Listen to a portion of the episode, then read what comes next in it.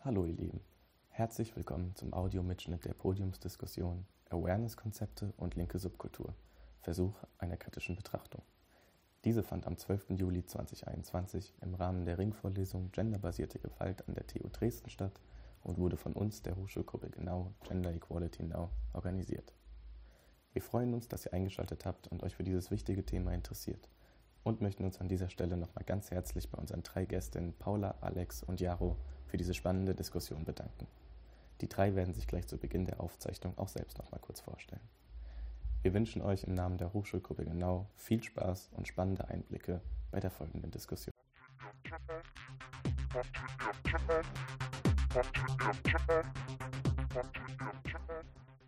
Hey, ähm, ich bin Paula. Ich weiß jetzt nicht, könnt ihr mich gut hören? Ist das okay? Manchmal ja? Okay. Ähm, meine Pronomen sind sie, ihr. Ich ähm, lebe und arbeite in Leipzig. Ähm, ich bin hauptberuflich Psychologin und ähm, schreibe quasi in meiner Freizeit unter anderem für Frofro. Da hatten wir jetzt äh, dieses Jahr eine relativ große Reihe, die hieß Täter an den Decks. Ähm, und da ging es eben um sexualisierte Gewalt in der Clubkultur ähm, mit eben eher so Fokus auf die linke Szene.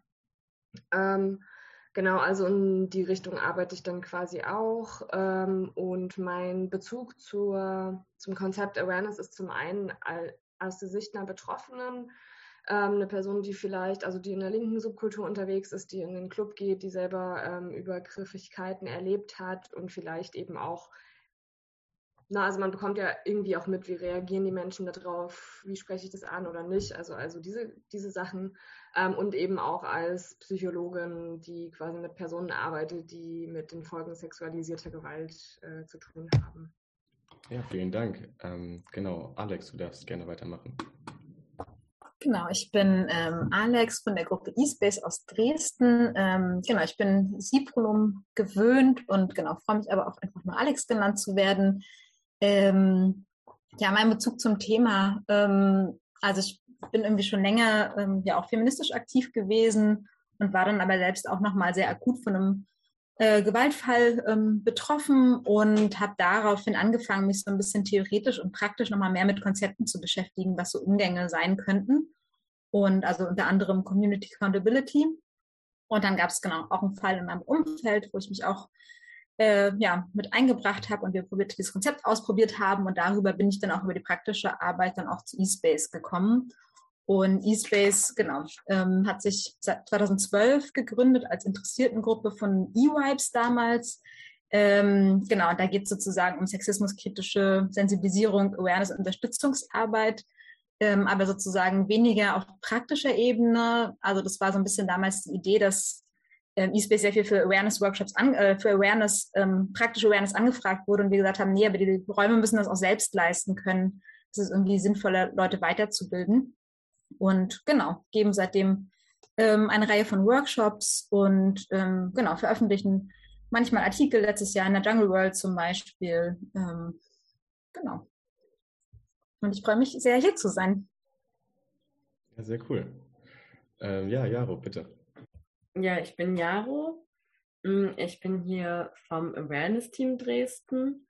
Ähm, das heißt, ich habe auch einen sehr praktischen Bezug zu dem Thema. Also wir haben uns in einem Club in Dresden im TBA, das gibt es mittlerweile nicht mehr gegründet. Und genau, ich hab, wurde halt angefragt, ob ich mitmachen will. Und wir waren am Anfang wirklich einfach eine Gruppe Flint-Personen, die gerne feiern gehen wollten, aber das war nicht so richtig möglich, weil man sich nicht gefahrlos mit Tanzfläche bewegen konnte.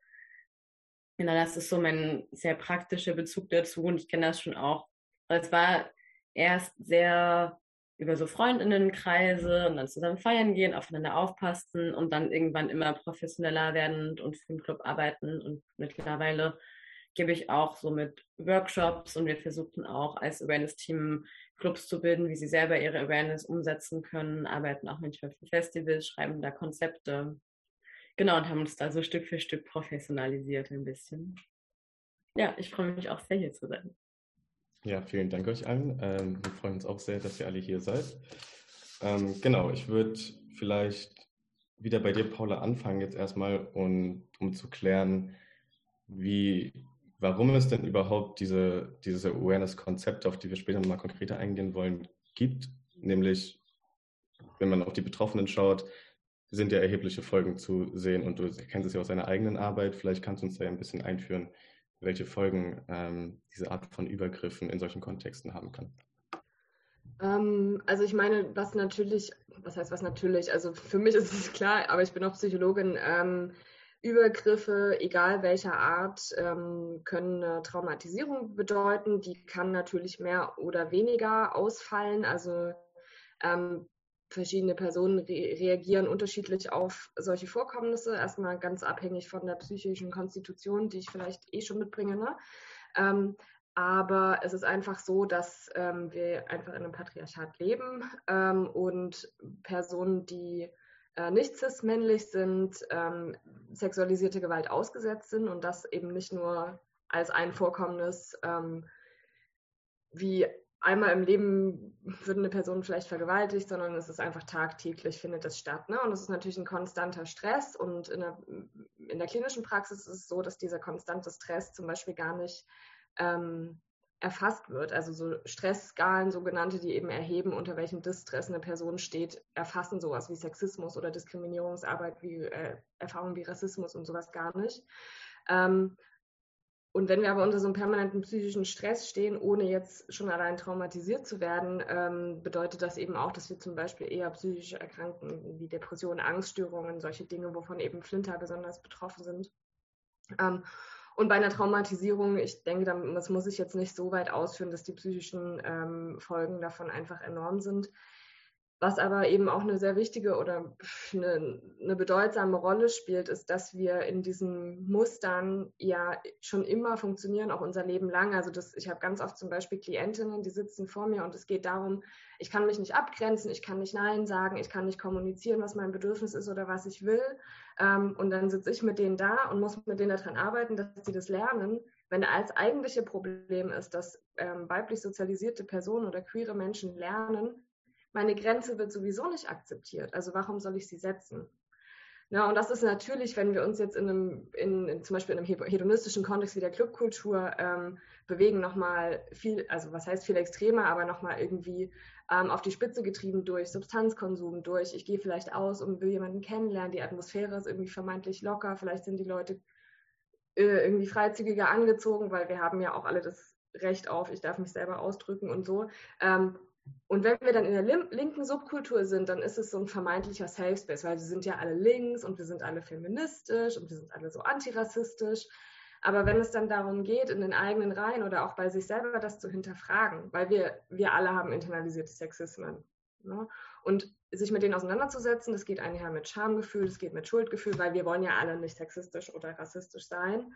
Ähm, und dann ist diese, diese linke Subkultur ein vermeintlicher safer Space, wo Menschen reingehen, aber überhaupt nicht safer sind, weil die Arbeit vielleicht gar nicht gemacht wird. Na, und wenn du dann, um die psychologische Folge jetzt nochmal aufzuzeigen, wenn ich in den Raum gehe und denke, dort könnte ich sicherer sein als woanders, dann lasse ich natürlich meine Schutzmechanismen, egal wie gut oder nicht wirksam die sind, vielleicht ein Stück weit fallen. Na, vielleicht trinke ich Alkohol, vielleicht bin ich ein bisschen, ne, so. Ähm, und wenn ich dann wiederum die Erfahrung mache, dass meine Grenze überschritten wird, dann schlägt das natürlich wieder genau in die Kerbe. Und ich mache diese Erfahrung und dann entsteht bei betroffenen Personen, was eben meistens Fin-Personen sind, das Gefühl von, ich kann sowieso nichts machen. Ne? Also ähm, man nennt das in der Psychologie die Selbstwirksamkeitserfahrung. Also ich mache eben nicht die Erfahrung, dass ich mich selbstwirksam schütz, schützen kann. So, ne? Also es ist so ein bisschen so ein Teufelskreis letztendlich. Ja. Ähm, dann würde ich äh, zu Alex dir gehen und fragen, du hast dich ja sozusagen ähm, eben aus theoretischer und ein bisschen so an, analytischer Perspektive vielleicht auch mit den Problemen äh, in diesen Kontexten schon auseinandergesetzt. Und ähm, da meine Frage, wie dieser, dieser Umgang, der Umgang, den man bis jetzt hat, ähm, wie kann man da entgegenwirken, beziehungsweise äh, wo, wo liegen die Hauptprobleme ähm, in diesen Kontexten von Übergriffen auf in Clubs zum Beispiel? Ähm, ja, ich kann ziemlich gut anknüpfen, auch an das, was Paula gesagt hat. Da sind ja schon super viele ähm, Sachen drinne. Ähm, genau, wir sind ja eher sozusagen in einem Fokus mehr so auf größere Räume und weniger in einem Fokus auf unbedingt Clubkultur. Also klar, da geht es auch darum. Ähm, aber was, glaube ich, bei uns nochmal ähm, und genau, vielleicht auch so ein bisschen im Kontrast zu der Arbeit, die Jaro ja sozusagen macht, was nochmal viel praktischer ist, äh, geht es auch eher um so eine langfristige Auseinandersetzung und da sozusagen zu gucken, wie sieht denn eine langfristige betroffene Unterstützung aus? Wie kann aber auch zum Beispiel mit den Menschen, die Gewalt ausgeübt haben, also was ja häufig ein Mechanismus ist, ne, was ähm, dann Leute auszuschließen. Und ich ähm, genau, finde auch gar nicht, dass es immer falsch ist, Leute auszuschließen, wenn sie Gewalt ausgeübt haben. Aber damit lösen wir ja langfristig das Problem nicht. Ähm, also weil dann gibt es immer wieder neue Menschen, die Gewalt ausüben. Ne? Und also dann ähm, funktioniert das ja nicht. Und da zu gucken, was können da auch Ansätze sein, dass Leute sich auch reflektieren. Und vor allem so ein bisschen diesen Punkt, ähm, genau, Paula hat so als vermeintlicher Safe Space linke Szene äh, bezeichnet, ähm, irgendwie die Communities anzusprechen. Ne? Also so zu schauen, ähm, wir müssen irgendwie alle diesen internalisierten Sexismus, den es ja in uns gibt, ne? den, also den auch wir erfahren haben, ähm, irgendwie ablegen. Ne? Und sei es jetzt sozusagen, konnte sehr, sehr gut anknüpfen an diese Sozialisierung von äh, nicht Nein sagen können, die Grenzen nicht, ne? also dieses Selbstverständnis, eine, eine Grenze gar nicht so zu kennen oder so in Sozialisierungssachen.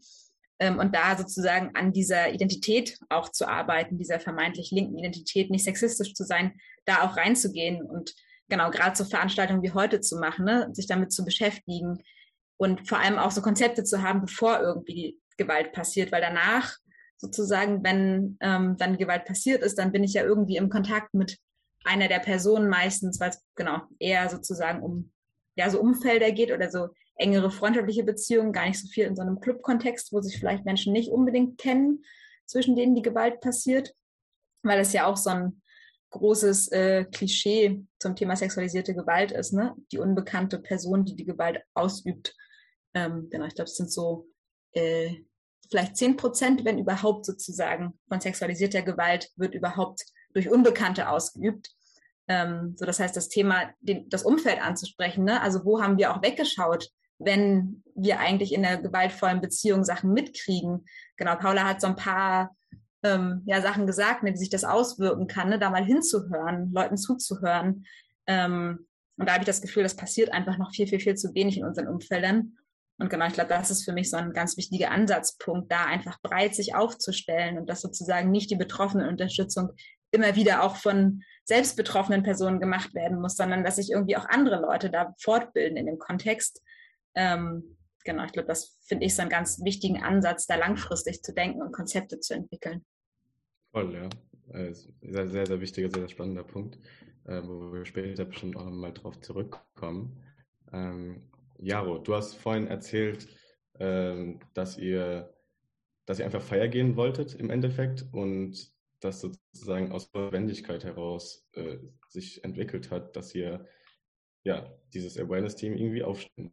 Ähm, wie, wie, wie kamt ihr auf die das zu machen und ähm, welche, auf welche Probleme seid ihr da vielleicht gestoßen?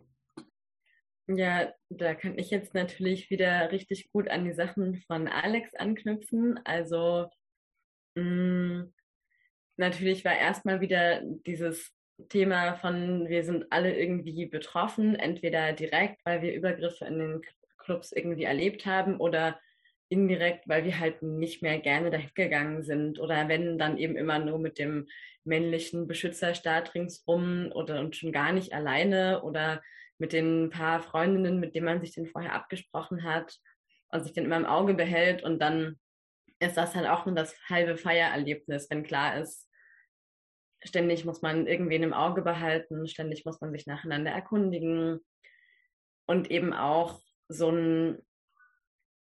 es ist nicht nur unser Problem. Ich glaube, das hatte viel damit zu tun, dass eben nicht nur die Betroffenen sich damit beschäftigen, sondern dass es ein irgendwie nicht unsere Verantwortung ist, irgendwie sicher zu feiern. Und vielleicht auch so ein bisschen das, was Paula schon angesprochen hat, gerade wenn es um Clubkultur geht und darum, dass Menschen irgendwie sich in Rauschzuständen befinden oder einfach mal Alltagssachen hinter sich lassen wollen oder auch so sich immer anders anziehen wollen, mal anders ausdrücken wollen. Geschlecht ist ja auch viel Performance, so mal irgendwie Weiblichkeit oder Männlichkeit performen wollen, außerhalb von, was darf ich anziehen, um noch ernst genommen zu werden. Und dass das ja irgendwie Schutz und auch Ausprobierräume sind, eigentlich. Und dann in der Realität aber halt irgendwie doch nicht, sondern viel eher Räume, wo es dann sofort so einen Riesenkonflikt im Kopf gibt. Okay, wie sehr kann ich mich ausprobieren? Wie sehr gefährde ich mich damit selber? Ähm, wie gut habe ich dann mich und meine Freundinnen im, im Blick und wie gut kann ich auf eventuelle übergriffige Situationen reagieren? Und dass das erstmal, glaube ich, einfach so ein bisschen ausgelagert wurde. Also, dass wir als Awareness-Team halt da sind und Sachen im Blick haben, ansprechbar sind. Und dann war das natürlich auch schon eines der ersten Probleme. Also man kann das halt nicht einfach auslagern das Problem löst sich nicht, weil die wieder daneben gestanden haben. Ähm, und dann ist schnell, oder wir sehr schnell gemerkt haben, das funktioniert halt nur zweigleisig. Also wir können, und das ist wichtig, auch so Präsenzarbeit zu machen, wirklich da zu sein, für Leute ansprechbar zu sein, uns mit denen dann irgendwie verbinden zu können, Support zu leisten und mit denen auch zu gucken, okay, was brauchst du gerade?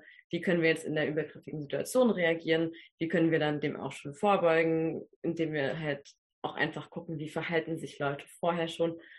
Aber wir als zweites Standbein vielleicht auch auf jeden Fall Bildungsarbeit brauchen. Also wir können nicht versuchen, Awareness in einem Club zu machen, wenn die Hälfte der Menschen, die dort arbeiten, das Konzept noch nie gehört haben und irgendwie auch gar nicht das Problem darin sehen, wenn der Typ der Frau irgendwie vier Ecken über die Tanzfläche folgt.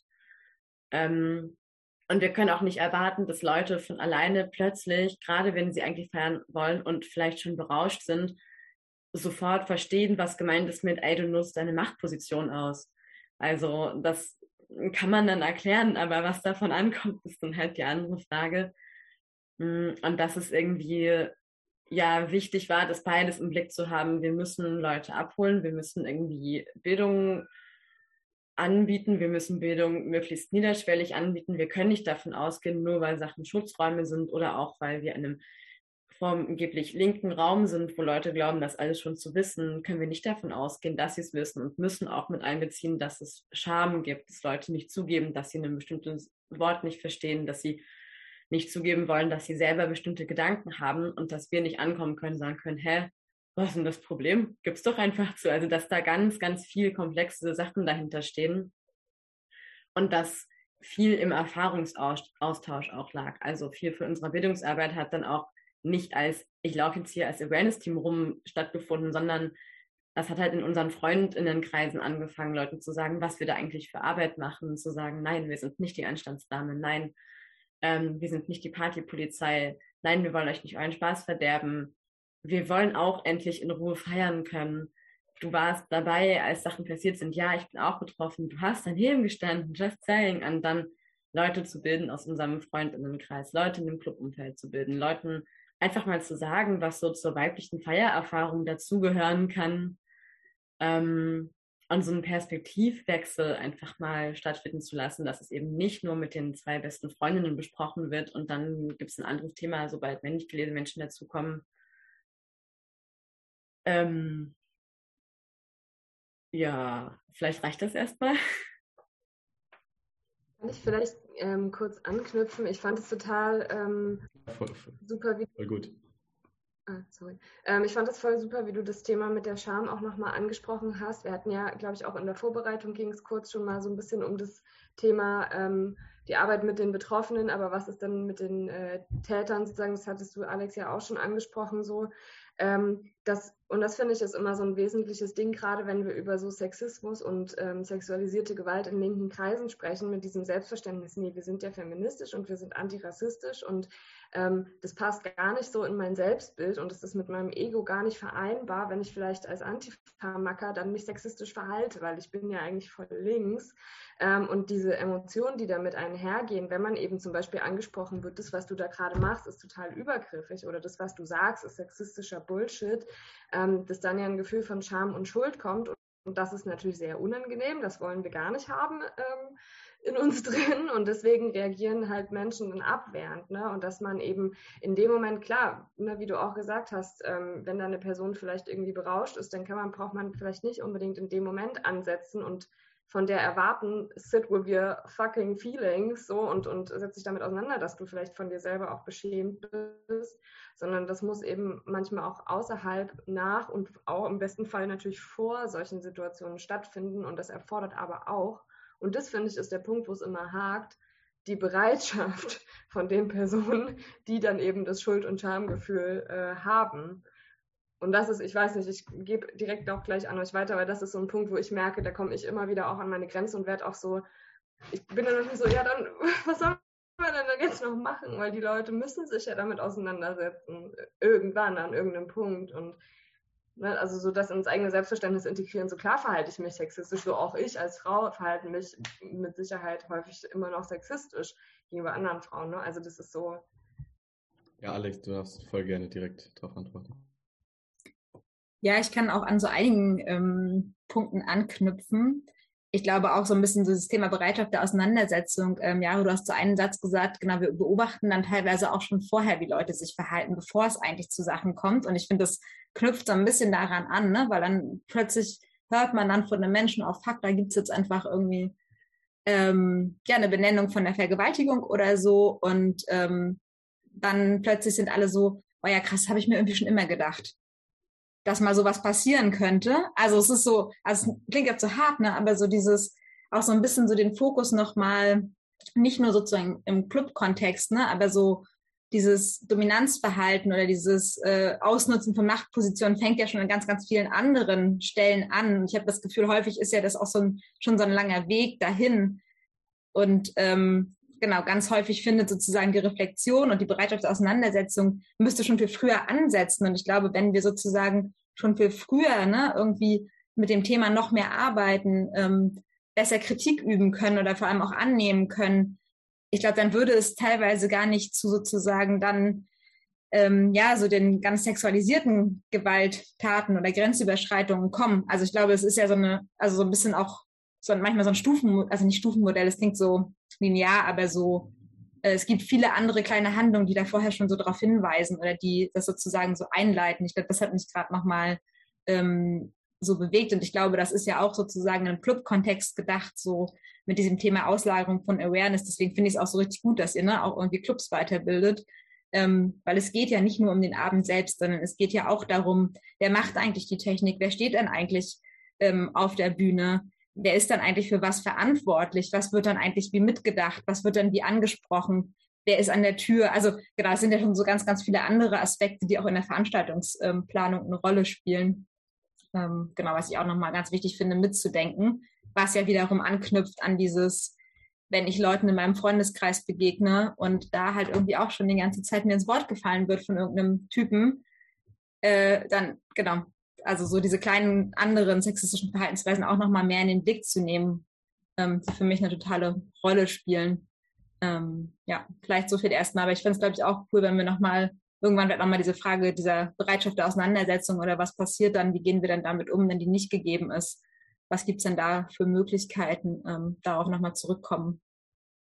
Ja, ähm, genau. Ich würde eigentlich genau bei dem, was du, was du gerade gesagt hast, bleiben. Und da fällt nämlich immer ganz oft dieser Begriff Community Accountability, ähm, der, glaube ich, öfters fällt jetzt in letzter Zeit im Diskurs, aber wo viele sich vielleicht noch nicht so wirklich was darunter vorstellen können. Und ich glaube, das ist auch ein ganz wichtiger Punkt, ähm, dass von dieser gesamten Bildungsarbeit, die ja gemacht werden muss, wie wir ja schon festgestellt haben, ähm, dass vielleicht oft äh, verkürzt manche Begriffe reingeworfen werden, wie Awareness ja selbst, ähm, und die vielleicht ein bisschen bisschen näher äh, Erläuterung brauche. Und deswegen würde ich vielleicht gerade wieder direkt zu dir zurück, Alex, und äh, dich bitten, dass du vielleicht diesen, diesen Begriff oder dieses Konzept kurz umreißen könntest. Ähm, Jaro hatte sich noch gemeldet und genau, ich frage mich, ob nicht erstmal noch kurz Jaro was sagen will und vielleicht auch nochmal Thema Awareness oh, nochmal mehr aufreißen und dann, weil ich finde, es knüpft so ein bisschen ja aneinander an. Habe hab ich gerade leider nicht gesehen, ja, natürlich, ja, gerne. Ja, ach, alles gut. Ähm, Genau, der eine Punkt, den ich noch hatte, war tatsächlich noch zu dem, äh, zu der, was Alex meinte, dass sich Verhalten aufbaut, dass es nicht zuerst, also dass kleine sexistische Verhaltensweisen kommen und dass das eine Beobachtung ist, die ich auch immer wieder mache, dass die meisten Menschen schon vorher mal Grenzen austesten und gucken, wie weit sie gehen können, gucken, was dann passiert. Ich unterstelle gar nicht, dass sie das absichtlich machen, aber man es oft schon gut einschätzen kann, aus welcher Ecke von wem dann später vielleicht was passiert. Man auch vorher Leute auf jeden Fall dann als Teil von der Awareness-Arbeit gut in Gespräch verwickeln kann. Genau, und dass das eben auch wieder was mit Scham zu tun hatte. Das war mir an der Stelle noch wichtig zu sagen, dass Scham halt nicht nur auf einer Seite ist, sondern ja natürlich auch bei den Betroffenen Schamgefühle existieren und in diesem Moment, wo das so ausgetestet wird, ganz lange diese schleichende Grenzüberschreitung irgendwie toleriert wird, aus verschiedenen Gründen. Da wäre vielleicht später mal nochmal eine Frage an Paula, was da vielleicht alles so reinwirkt aber ich auch immer wieder beobachtet habe, dass Scham auf jeden Fall ein Teil davon ist. Und eben weil es oft nicht Unbekannte sind, weil es oft ein Raum ist, wo der Flirten eigentlich okay ist und man sich so unsicher ist, dass es nicht eigentlich der nächste Schritt ist, der normal ist und so weiter. Und dass viele von diesen Verhaltensweisen sich so Stück für Stück aufbauen und das dann ja sehr viel mit Scham und mit dieser, ja, mit der Dominanz zu tun hat. Ähm, ja, das war noch der eine Punkt. Dann versuche ich jetzt noch mal kurz das mit dem Awareness in Worte zu fassen. Ähm, also an sich ist es, also gibt, haben wir in unserem, in unserem Konzept zwei Begriffe gefunden, die das für uns ganz gut ausdrücken. Das eine ist irgendwie Achtsamkeit, womit wir dann vor allem meinen Achtsamkeit für mich und meine Grenzen, also wie geht es mir eigentlich? Also das ist eben auch nicht nur Aufgabe, dass ich dann professionell daneben stehe, sondern im Idealfall machen das halt alle und sind sich bewusst, okay, wie geht es mir heute, was brauche ich, wo sind meine Grenzen, was sind meine Bedürfnisse, aber eben auch, in welchem Kontext bin ich, ähm, was sind die Bedürfnisse der Menschen um mich ringsherum. Ich bin irgendwie achtsam auf das, was um mich ringsherum passiert und nicht nur hier für meinen Ego-Film. Ähm, und dann auch Support als wichtiger Punkt von Awareness-Arbeit. Also wir sind füreinander da und wir lassen Menschen nicht alleine mit irgendwelchen Sachen stehen und sowohl Bildungsarbeit als auch diese Präsenzarbeit ist Support. Also im Club sieht das dann so aus, dass wir irgendwie versuchen, dass die Leute wissen, dass wir da sind, dass wir irgendwie erkennbar sind, dass wir irgendwas tragen oder einen Aufdruck haben, dass Leute Flyer haben, sich das durchlesen können, wenn sie wollen, dass wir mit den Menschen vorher schon ins Gespräch kommen, gucken, okay, wie geht's allen? Ja, manchmal verteilen wir irgendwie Obst, gucken mal, wer da in der Ecke sitzt und vielleicht Wasser braucht, ob die Leute da noch ansprechbar sind. Ähm, und haben halt auch so ein bisschen die Stimmung im Blick, gucken, wo ist eine komische dunkle Ecke, wo fühlen sich Menschen vielleicht nicht wohl, wie ist eigentlich das Verhältnis auf der Tanzfläche? Gibt es da so eine Ecke, wo gar keine Flinterpersonen mehr tanzen? Ähm, stehen vorne, wo viel Bass vor den Boxen ist, gerade nur Typen, die sich gegenseitig da Platz verschaffen. Hm. Gibt es Gruppen, die über die Köpfe anderer Leute hinweg anstoßen und rumbrüllen? Also schon auch einfach so im Blick haben, was ist eigentlich die Stimmung? Wo haben Leute gerade vielleicht Sachen nicht mehr so auf dem Schirm? Und dass dann im Idealfall wir gar nicht intervenieren müssen, sondern dass Menschen in Situationen, die irgendwie für sie unangenehm sind, zu uns kommen, sagen, was Sache ist und uns auch sagen können, was sie brauchen. Also das ist halt dieser wichtige Punkt bei Awareness-Arbeit. Wir bügeln Leuten nicht unsere Meinung und unser Konzept über, sondern es geht dann darum, brauchen Menschen Rückzug, möchten Menschen sich wehren, wenn sie das machen wollen, was brauchen sie, wollen sie ein Gespräch führen, ist es cool, wenn da jemand daneben steht bei dem Gespräch? Können Sie das nicht? Ist es vielleicht cool, wenn wir das irgendwie übernehmen? Ähm, brauchen die Leute gerade Rückzug? Können wir sie irgendwo hinbringen? Meine, oft suchen wir auch einfach die Freundinnen von Leuten, weil das natürlich die näheren Gesprächspartnerinnen sind. Ähm, und dann die andere Seite eben auch ist, dass wir durchaus dann auch mit den ausübenden Personen sprechen und sagen, hier, das war überschreitendes Verhalten. Hast du das mitbekommen? Verstehst du, was wir von dir wollen? So ganz oft kommt so ein, oh, ach, das wusste ich nicht. Ich dachte, so flirtet man. Und dann ist da auch erstaunlich viel Bereitschaft, das anzunehmen und zu erklären, nee, es ist übelst creepy, wenn du Leuten hinterherläufst, die das offensichtlich nicht wollen. Wenn die was von dir wollen, dann haben sie eine ziemlich gute Chance, dir auch mal hinterher zu laufen. Ähm, nein, folge Leuten per se nicht einfach aufs Klo. Just don't do it. Ähm, und halt auch auf einer möglichst auch ja schon direkten und ehrlichen, aber nicht konfrontativen Ebene Leuten das erstmal beibringen, aber trotzdem halt parteiisch sein. Also ich erkläre Leuten gerne, was das Problem war, aber ich höre mir ganz bestimmt nicht ihre lange Rechtfertigung an und dass man ja heute nicht mehr flirten darf. Das ist dann auch nicht mehr mein Job. Und dann hat es auch viel mit Nachbereitung zu tun. Also wie waren die Abende? Was gab es für Situationen? Wir werten jede Schicht zusammen im Team aus. Was hätten wir anders machen sollen? Wir haben ganz viele Ressourcenlisten, wo wir Menschen hinverweisen können, weil es eben nicht nur um Sexismus geht, sondern natürlich sich das auch mit anderen Diskriminierungsformen immer wieder verschränkt. Wir wollen Leute gern halt an die kompetentesten Stellen verweisen, an die wir das irgendwie tun können. Hm.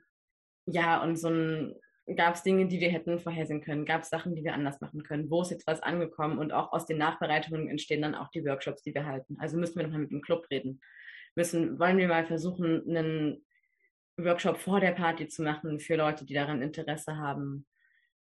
Ja, genau. Und dann so verschiedene Richtungen. Es gab auch mal einen Flirt-Workshop, wo es darum ging, wie flirten Menschen miteinander, ohne creepy zu sein. Ähm, wie kann das in Clubkontexten passieren, auch wenn man sich auf der Tanzfläche nicht versteht genau, und das sehr danach daran anzupassen, was Menschen uns mitteilen. Also wir, wir arbeiten schon an unserer eigenen Abschaffung. Im Idealfall braucht es uns nicht, sondern sind Menschen so aufgeklärt und so rücksichtsvoll, dass sie das gegenseitig auf dem Schirm haben, dass sich alle dafür verantwortlich fühlen und dass es wirklich ein Raum ist, Menschen sich fallen lassen können, weil sie wissen, die Leute ringsherum kümmern sich mit. Aber das ist wahrscheinlich noch ein längerer Weg. Ja, vielen, vielen Dank für die, äh, für die Ausführungen und auch für die Einblicke so in eure äh, praktische Arbeit. Ähm, ich weiß nicht, äh, wenn ihr möchtet, könnt ihr gerne dazu direkt was sagen, wenn ihr was habt. Und äh, ansonsten würde ich genau überleiten zu Alex. Äh, du kannst du vielleicht das, das nächste Konzept ein bisschen vorstellen. Genau, ich kann daran auch ganz gut anknüpfen, weil ich glaube, ähm, ja, du hast gerade beschrieben, Awareness so als Achtsamkeit von allen als ein Konzept und ich glaube, das finde ich so ganz, ganz wichtig. Und daran knüpft ja auch Community Accountability so ein bisschen an. Ne? Ich habe es vorhin schon gesagt, so die Rolle der Umfelder in den Blick nehmen. Also irgendwie ähm, genau übersetzt der einfach eine Form von gemeinschaftlicher und kollektiver Verantwortungsübernahme. Ähm, genau, und es ist sozusagen als soziale Bewegung in den USA entstanden und ist da vor allem von Cis-Frauen und Transmenschen of Color entwickelt worden. Ähm, und es ist deswegen nochmal so ein spezifischer Kontext, weil ja auch genau gerade viele Diskussionen, gerade auch in dem Kontext Monis Rache, das Konzept ja sozusagen, also im Kontext der nicht konsensualen Filmaufnahmen auf dem Festival, was Anfang des letzten Jahres bekannt geworden ist, ähm, da ja auch sozusagen mit dem Konzept gearbeitet wurde und es versucht wurde, sagen wir es so. Ähm, genau. Und ganz viel Debatte ja auch um das Konzept darüber stattfindet, wer ist eigentlich diese Community? Ähm, genau, kann das hier angewandt werden? Und genau, ist so ein bisschen, also genau, es hat eigentlich auch einen präventiven Charakter. Ähm, es setzt aber auch häufig erst an, wenn Scheiße passiert. Und ich glaube, was ja mein Ausgangspunkt war, genau, es ist von ähm, Persons of Color ähm, etabliert worden in den USA und als Ausgangspunkt da halt häufig sozusagen bei häuslicher Gewalt ähm, es keine Option ist, in den USA für dann die Polizei zu rufen. Also weil dann sozusagen eine Form von staatlicher Repression droht, rassistische Polizeigewalt stattfinden kann. Ähm, genau, also eher noch weitere Gewalt folgt, als sozusagen das Problem zu lösen. Und da sozusagen der Punkt war, wir fokussieren uns irgendwie auf unsere Community. Ähm, genau. Und ja gleichzeitig auch so ein bisschen mit so einem Konzept von Abolitionismus, also sozusagen ja der Abschaffung von Strafe und Gefängnis oder Konzepten, die dem entgegenstehen, ähm, sozusagen als also ne, auch der die ganze das ganze Gefängnissystem in den USA als unheimlich rassistisches System ähm, und da eben auch eine Kritik dran ähm, geübt wurde und auch in Abgrenzung zu so einem genau oftmals so ähm, weißen Mainstream-Feminismus, wo dann sozusagen die Forderung nach mehr Strafe stattfindet, aber die Frage, was passiert dann, wenn Leute in, ins Gefängnis kommen, also was passiert dann mit den Leuten? Also wird sich dann was verändern am System? Also da sozusagen auch eine Kritik dran zu fordern, was ja auch so ein bisschen ne, nach den Debatten 2016 äh, mit den Übergriffen ähm, in, in Köln in der Silvesternacht sozusagen ja auch dieses Außen Gegeneinanderspielen von Rassismus und sexualisierter Gewalt, was wir ganz häufig immer wieder finden. Und da die Frage, wie reagieren wir darauf? Ähm, genau, ich glaube, das sind so Themen, die da sozusagen auch in der Entstehung eine Rolle spielen. Das ist mir auch total wichtig, das mitzudenken, wenn wir über diese Konzepte auch in Deutschland diskutieren. Also auch Sachen nicht zu entnennen, wo sie herkommen und nicht einfach diese Konzepte so anzuwenden. Und ähm, genau, Konzept ist vielleicht auch schon so ein sehr groß, großes Wort. Also am Ende geht es sozusagen um einen selbstorganisierten, community-basierten, nicht staatlich strukturierten Prozess, ähm, um ja genau, von Gewalt betroffene Personen zu unterstützen und zukünftige Gewalt zu verhindern, also auch eine Prävention zu haben. Und ganz, es gibt so ein Blütenbild, was so einfach zeigt, dass sozusagen die Bereiche sich überschneiden, weil es gibt zum einen den Bereich, ähm, ja, genau, der Unterstützung der betroffenen Personen, um die Selbstbestimmung wiederherzustellen. Und das ist sozusagen auch das ganz zentrale Merkmal. Ne? Jaro hat vorhin gesagt, genau, wir arbeiten auch ähm, parteilich, also sozusagen die Selbstbestimmung der betroffenen Personen hat in jedem Fall Priorität. Ähm, genau, das heißt nicht, dass dann vielleicht alle Wünsche oder Forderungen genauso umgesetzt werden. Darum geht es nicht an der Stelle, sondern es geht darum, sozusagen die Bedürfnisse und die Selbstbestimmung immer in den Vordergrund zu stellen und dann gemeinsam in dem Prozess zu schauen, wie kann das umgesetzt werden. Ähm, genau, dann ist natürlich ein anderer Aspekt die Arbeit mit gewaltausübenden Personen, das Ansprechen von übergriffigen Verhalten und genau in so einen Prozess zu kommen, ähm, Verantwortung für die Handlungen zu übernehmen. Und dann habe ich es vorhin schon gesagt, sozusagen der Punkt von Umfeldern. Ähm, ne, wenn wir jetzt über dieses Thema kleine sexistische Handlungen ähm, sprechen, ähm, auch so Mikroaggressionen oder so, dann sind das ja irgendwie Werte und Praxen, die wir irgendwie teilen in bestimmten Räumen oder vermeintlich teilen, ne, in so einer linken Szene als vermeintlich ähm, antisexistisch und feministischer Raum, äh, als saferer Space. Ähm, wo wir an den Werten und Praxen ansetzen müssen. Also wir müssen irgendwie überlegen, ähm, was, was führt denn dazu? Äh, Jaro hat sozusagen so sehr ne, in einem Club, wie so ein Club aufgebaut, um es mal so ein bisschen zu zeigen. Ne? Aber so, wenn es dann halt dunkle Ecken gibt ähm, und so ein bisschen finde ich, wenn es in, in unseren Umfeldern auch so irgendwie Ecken gibt, in die gar kein Licht kommt, wenn wir es nicht schaffen, über Emotionen zu sprechen, wenn wir es nicht schaffen, uns zu kritisieren, dann sind das halt genau die Orte, an denen halt diese Gewalt ermöglicht wird. Und genau da muss halt angesetzt werden. Sei es durch Öffentlichkeitsarbeit, ähm, sei es durch Bildungsarbeit, sei es durch Sachen immer wieder einzufordern, durch Vernetzung, durch Austausch. Genau, also da ganz konkret die Werte und Praxen zu ändern. Und dann natürlich, das klingt jetzt immer so groß, aber manchmal ist es auch gar nicht so groß. Ähm, also Veränderung der politischen Zustände. Ne? Also Paula meinte vorhin, ja, wir leben halt in einem Patriarchat, das müssen wir halt irgendwie abschaffen. Ich glaube, das ist natürlich das, das, große, das große ganze Ziel. Aber konkret runtergebrochen, ne? wir haben es während jetzt ähm, den Lockdowns erlebt, dass sozusagen Wohnverhältnisse einen ganz massiven Einfluss darauf haben, wie viel Gewalt sozusagen stattfindet. Das heißt auch der Kampf für bessere Wohnbedingungen, der Kampf sozusagen für finanzielle Unabhängigkeiten in Beziehungen ähm, ist auch ein Kampf, der sozusagen die politischen Zustände verändert, die Gewalt fördern. Also sozusagen auf den vier Ebenen arbeitet ähm, das Konzept so grob. Und wie man das dann in der Praxis umsetzt, ist auf jeden Fall nochmal eine andere Geschichte. Genau, da gibt's so verschiedenste Gruppen, die ja verschiedene Bereiche abdecken, die miteinander kommunizieren. Aber auch das ist es so, es wird immer so als Fuzzy-Konzept beschrieben, also so nicht greifbar, so es ist sowas, was wir überlegen müssen, wie wir es umsetzen. Ähm, genau, aber ich glaube, es ist wichtig, diese Bereiche trotzdem ähm, in den Blick zu nehmen. Vielleicht so viel erstmal dazu. Ja, vielen Dank dir nochmal. Ähm, ich weiß nicht, ähm, Paula oder Jaro, möchtet ihr darauf direkt vielleicht noch was antworten? Ähm, ja, was ich jetzt, ähm, also woran ich vorhin auch noch denken musste, schon als Jaro gesprochen hat und auch jetzt als ähm, Alex das Konzept nochmal erklärt hat, ähm, weil ich mich dann so gefragt habe, ne, also es geht ja auch irgendwie um die Scham beim Täter und ne, wem erkläre ich was und was höre ich mir eben nicht an. Ne? Das meinte Jaro, so welche Erklärungen muss ich mir halt vielleicht einfach nicht geben und auch so bei der ähm, Community Accountability, also ich meine, es steckt ja schon im Wort an sich, so die Community ist halt verantwortlich und wird halt irgendwie auch zur Verantwortung gezogen und wir sind irgendwie alle dafür. Und ich frage mich dann halt aber auch immer wieder so, wer macht denn die Bildungsarbeit? Ne? Also das halt, ähm, warum müssen immer wieder Betroffene erklären und sich halt in den Strukturen, wo sie gegaslightet werden, wo halt ähm, Victim Blaming passiert, ähm, die Verantwortung übernehmen, wo halt ähm, na, so die Kumpels sich immer irgendwie so, naja, ja, ist ja nicht so schlimm, wenn er das irgendwie so hinter geschlossener Tür sagt, weil dann ist ja niemand dabei, der betroffen ist. Also es geht dann schon so los wie in linken Kreisen, wo halt irgendwelche ähm, Cis-Dudes äh, super sexistischen Rap feiern. Wenn ich als von Sexismus betroffenen sexistischen Rap höre, ist das vor allem so für, ne, für mich oder wo ich jetzt vielleicht nicht andere Personen damit behellige, ist das nochmal ein anderes Thema, als wenn Cis-Marker das hören. Ne? Und solche Dinge halt und sich darauf auch gegenseitig aufmerksam zu machen, ähm, das das, da finde ich, ist immer so ein bisschen der Knackpunkt, auch zu sagen, ähm, naja, was ist denn vielleicht auch das, was dann mir dabei verloren geht, wenn ich jetzt als Typ meine Freunde darauf hinweise? Ne? Also so dieses,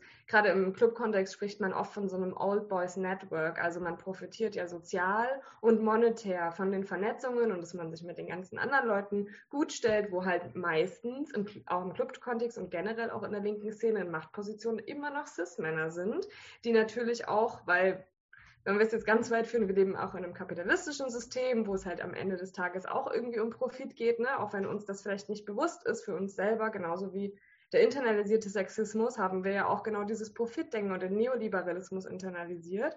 Und wenn ich jetzt als Typ da sitze, DJ beispielsweise, ne, und denke mir so, ja, ich will meine Gigs spielen, vielleicht will ich irgendwann davon leben können, das heißt, ich will Geld verdienen, ich brauche aber auch Fame, also sozusagen den sozialen Profit. Ich muss die Tanzfläche vollkriegen, ich muss sozusagen der Geilste sein. Ähm, und wenn ich jetzt mitkriege, dass mein Kumpel sich sexistisch äußert, der vielleicht Booker ist, dann überlege ich mir dreimal, ob ich den jetzt outcalle, weil dann geht ja mir der, vielleicht der Profit verloren, den ich davon habe, mit ihm gefreundet zu sein. Ne? Und diese Sachen, ähm, weil bei dem kommt ja dann wieder die Scham auf, die der ja nicht haben will, die wir vorhin schon hatten. Und Betroffenen bleibt aber ja gar nichts anderes übrig letztendlich so. Ich brauche, ich, ich als Frau kann mir nicht überlegen, oder also, na klar auch. Also im Endeffekt trifft es auf mich genauso zu mit dem Profit. Nur ich muss mich entscheiden, will ich den Profit wahren, will ich mich vielleicht mit dem Täter gut stellen, damit ich eben ne, trotzdem durch die Glass Ceiling irgendwie in eine gute Position komme. Oder aber entscheide ich mich dazu, das, was mir passiert, anzusprechen und immer wieder zu thematisieren. Und das ist, ähm, also ich bin total Fan von dem ähm, Konzept ähm, Community Accountability und auch Abolish the Police, weil das sind im Endeffekt ja auch irgendwie, ne? problematische Strukturen und äh, Diskriminierungen werden reproduziert bis zum Get-No.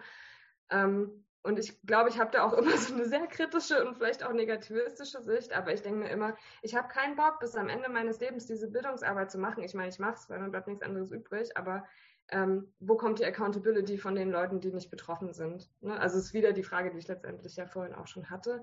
Und da hatte ich auch noch eine Frage an ähm, an Jaro, ich weiß nicht, wie das jetzt in der Praxis aussieht, weil mir fällt eben ganz oft auf, dass so Awareness-Teams, die ich so mitbekomme, zumindest in linken Kreisen, die sind meistens halt ähm, mostly cis, weiß ich nicht, vielleicht äh, mostly white, äh, mostly male auch noch am Ende. Ähm, und so wie es in diesen Teams letztendlich aussieht, das spiegelt sich ja dann auch in dem Verhalten wieder, ne? ganz klar. Und ähm, es gibt ja diese ähm, Power Flower von Kimberly Crenshaw, wo man sozusagen die eigenen Privilegien hat und ich kann ja so letztendlich, ähm, also bestimmte Perspektiven verschließen sich mir ja zum Beispiel mir als weißer Cis-Frau ähm, und wie damit sozusagen auch in einem Awareness-Team umgegangen wird. Also wie, wie kann sozusagen, wie können wir auf diese Perspektiven eingehen? Wie können wir zum Beispiel einen Cis-Mann dazu bringen, dass er halt aber wirklich auch verdammt nochmal seine äh, Arbeit selber macht und seine Kumpels educated und, ne, also wie so eine halboffene Frage. ähm, also ja, das ist, also erstmal zu diesem, wie Awareness-Teams aufgebaut sind. Ich kann jetzt halt schon nur für das sprechen, bei dem ich teil bin. Ich kenne schon auch andere, das ist mir auf jeden Fall auch schon aufgefallen, dass die ähm, jetzt nicht ultra divers aufgestellt sind in der Regel. Ähm, eine Sache ist auf jeden Fall, dass wir tatsächlich nur weibliche oder äh, nicht-binäre oder Trans-Personen sind. Ähm, und das tatsächlich auch immer wieder Thema bei uns ist, wollen wir bewusst, dass auch wir Cis-Männer mit dazu nehmen, die sich dann bitte auch mal mit der Arbeit beschäftigen. Vor allem, also ich merke das so in meinem privaten Umfeld, dass ich viele Sachen auch einfach auf dem Schirm habe oder weiß, weil ich diese Arbeit mache und dann automatisch meine männlichen Freunde irgendwie weiterbilde, indem ich ihnen auch die Konzepte erkläre und mir schon manchmal denke, Alter, warum, warum erkläre ich jetzt eigentlich gerade zum vierten Mal dieses Konzept? So, na klar, weil ich das halt in diesem Plenum mal hatte. Und da saß halt kein Typ. Ähm, und andererseits aber auch, wir merken, dass es, oder zumindest ich merke, dass es bestimmte anstrengende Dynamiken verhindert, wenn da halt nur Frauen und Transmenschen sitzen.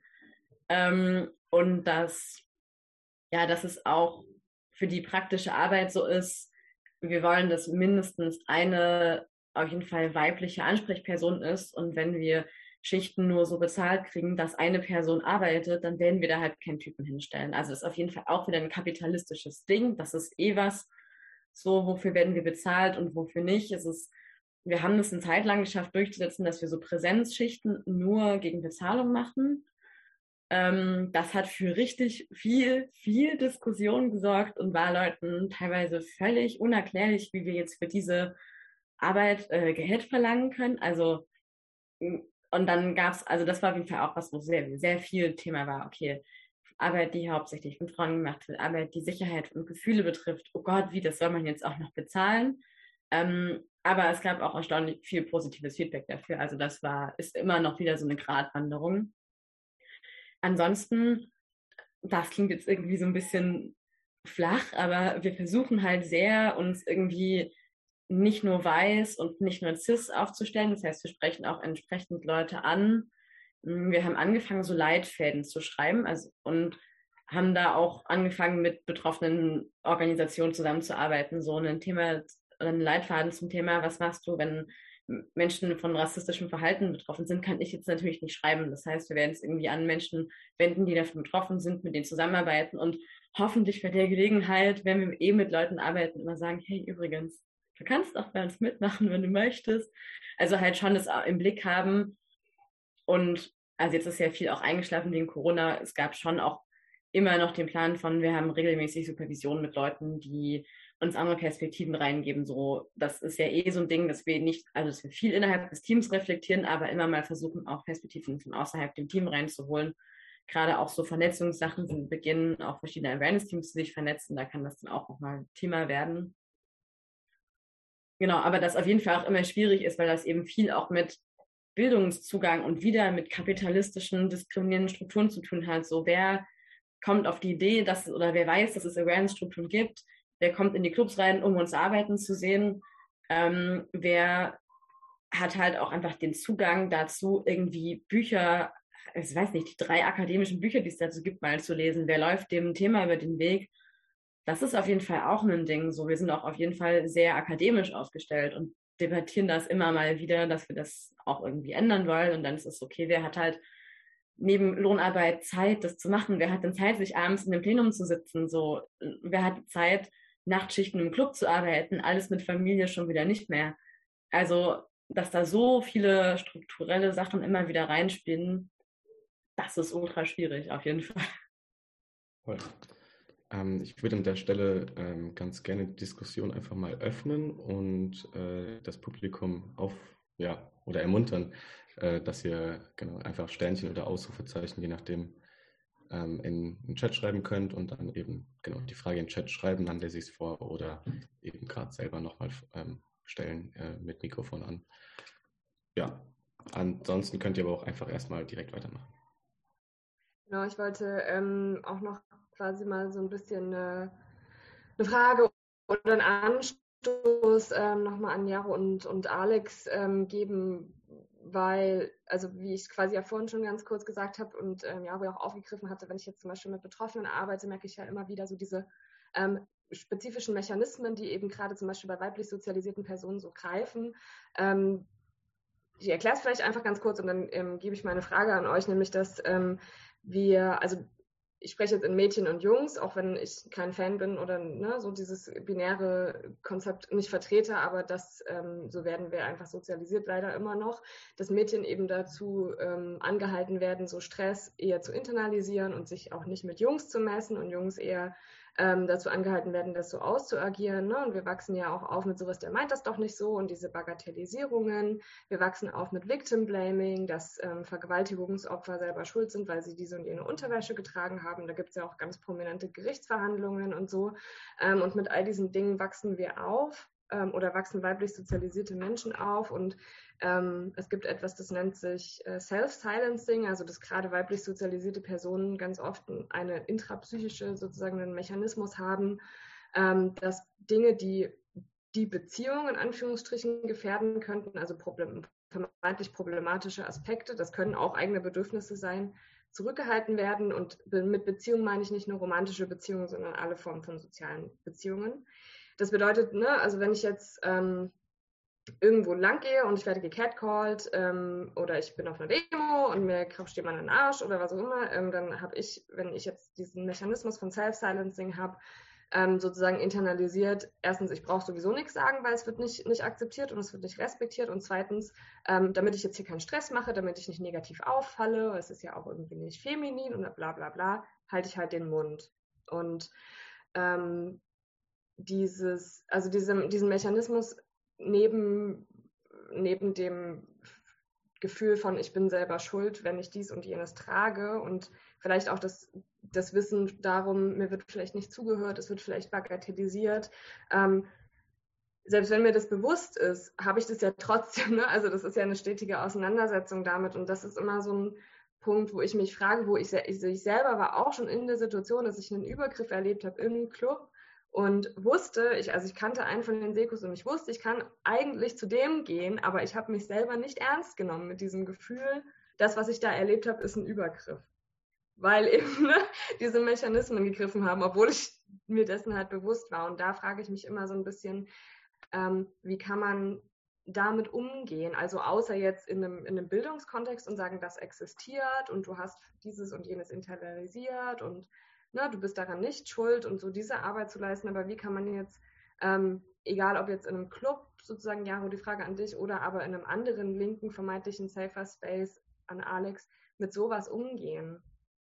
Okay, dann äh, fange ich äh, an vielleicht. Ähm, genau, ich glaube, das knüpft ein bisschen anders an, ähm, was ich vorhin schon gesagt habe, ne? einfach tatsächlich gut zuzuhören und einfach auch Sachen zu spiegeln. Ne? Es geht jetzt nicht darum, meine eigene Definition von Sexismus, sexualisierter Gewalt in Personen aufzudrängen, aber tatsächlich genauer hinzuschauen und für mich auf jeden Fall ein Wissen zu haben um diese Mechanismen und sozusagen kleine Indizien, ne, was, also wenn ich irgendwie dauernd, also wenn ich mitkriege, irgendwie eine Freundin ist irgendwie in einer neuen romantischen Beziehung und es, Sozialkontakte nach außen werden irgendwie immer weniger, dann ist, sollte das für mich ein absolutes Achtungszeichen sein. Dann muss ich da hinhören, dann muss ich danach fragen. Dann muss ich mir mal Interaktionen vielleicht von den beiden anschauen. Ne? Also sozusagen da diese Sachen ernst zu nehmen, ähm, genau Angebote zu machen, zu spiegeln, ähm, Angebote zu machen, da zu sein. Ähm, genau, ich glaube, ich, also wäre jetzt sozusagen mein Impuls, ähm, damit irgendwie umzugehen, ähm, da einfach ganz, ganz doll achtsam zu sein und auch alle noch mehr sozusagen uns da ähm, ja fort, fortzubilden sozusagen, in dem ähm, wie diese Mechanismen funktionieren. Du hast ja vorhin auch ne, von Gaslighting gesprochen, ähm, so was jetzt genau als Wort, glaube ich, sogar in den letzten Jahren nochmal deutlicher geworden ist, aber als so ein psychologisches Konzept ja auch schon eher länger auch da ist, aber so dieses, das ist, glaube ich, so ein klassisches Konzept, was jetzt für ganz viele Leute, die auch irgendwie in so ja, gewaltvollen Beziehungen und so manipulativen Beziehungen gesteckt haben, plötzlich so der Aha-Moment war, dass es für ganz, ganz viele Leute ähm, so diesen Impuls gebracht hat von, ach krass, das sind also meine unguten Gefühle. Das ist ja gar kein Quatsch, sondern hier steht ja genau das, was ich die ganze Zeit erlebe. Also genau, so dieses ne, Gaslighting, ähm, weiß nicht, ist vielleicht nicht für alle ein Begriff, also so dieses so sehr manipulativ zu sein, so die eigenen Wahrnehmungen immer wieder abzusprechen, ähm, so als Konzept, ähm, was genau sehr häufig in so toxischen Beziehungen sogenannten ähm, ja eine Rolle spielt. Ich glaube, das ist halt wichtig, diese Konzepte bekannter zu machen, damit Leute endlich Worte finden für die Dinge, die sie erleben und damit sozusagen sich auch selbst ernster nehmen können und wir das sozusagen auch machen können als Umfelder.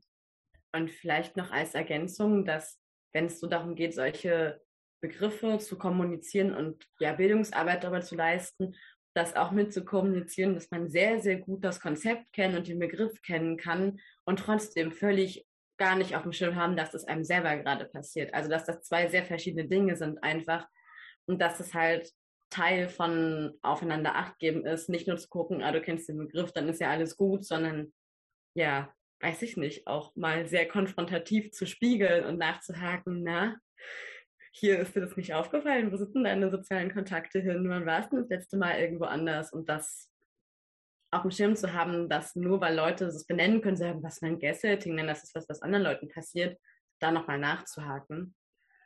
Ähm, genau in so Clubkontexten ja, es, es geht eigentlich in die gleiche Richtung. So Leuten, also wenn man mit Freundinnen feiern ist, irgendwie achtsam zu sein, auf dem Schirm zu haben, zu sagen, hier ähm, brauchst du Support. Ich glaube, das ist ganz wichtig, dass Leute nicht alleine dastehen und jetzt rätseln, war das gerade so viel oder nicht, sondern wenn in diesem Rätselmodus ist und jemand von außen kommt und fragt, ey, war das eigentlich gerade cool für dich? Kennst du den Typen? Ähm, wolltest du das gerade? Immer mit der offenen Frage von, du kannst sagen, dass du das gerade wolltest. Dann sage ich, okay, cool, schönen Abend euch noch. Ähm, das ist aber in der Regel nicht, was Leute sagen. Für mich, da wo ich mal an so eine, ja, wo es immer wieder fraglich wird, ist, wenn Leute sagen, ja, ja, das ist mein Freund, aber, oder, ne, hier, der gehört zu mir, alles gut, und dann trotzdem dieses Verhalten weitergeht und Menschen, ne, irgendwie Leute immer mal wieder doch in eine andere Ecke fliehen und ich halt beobachten kann, dass sie sich unwohl fühlen und sie das aber unter dem Deckmantel von, ja, ja, das ist meine Beziehung, das muss so labeln. Und dann, das, also da habe ich noch nie eine klare Antwort drauf. Das dann halt Gefühlssache, ob ich nochmal nachfrage, ob ich nochmal so einen Begriff wie Gaslighting und was auch immer dann gerade so Thema ist, im Raum werfe oder ob ich auch einfach sagen muss, yo, Leute haben auch eine Eigenverantwortung und ich kann mich nicht in jede Beziehung einmischen. Das ist halt überhaupt nicht meine Aufgabe in dem Moment. Mm, aber auch wenn es nicht die eigenen Freundinnen sind, und das ist auf jeden Fall voll die Hürde, mal fragen, hey, war das gerade cool für dich? So von außen ganz offensichtlichen Support geben. Ähm, wenn das nochmal, und wenn Leute sagen, nee, war nicht cool für mich, ich will jetzt weiter tanzen, sagen, ja, cool, verstehe ich. Wenn nochmal was ist, komm auf mich zu.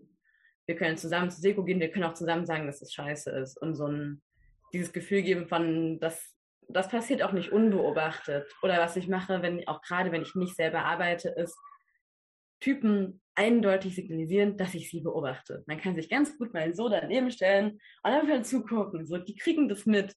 Und man, man merkt in ihrem, in ihrem Handeln, dass sie es mitkriegen. Das ist auf jeden Fall halt keine nachhaltige Lösung, aber es ist für den Moment eine Lösung, zu zeigen, nee, hier sind nicht alle in ihrem Rauschzustand und kriegen nichts mehr mit.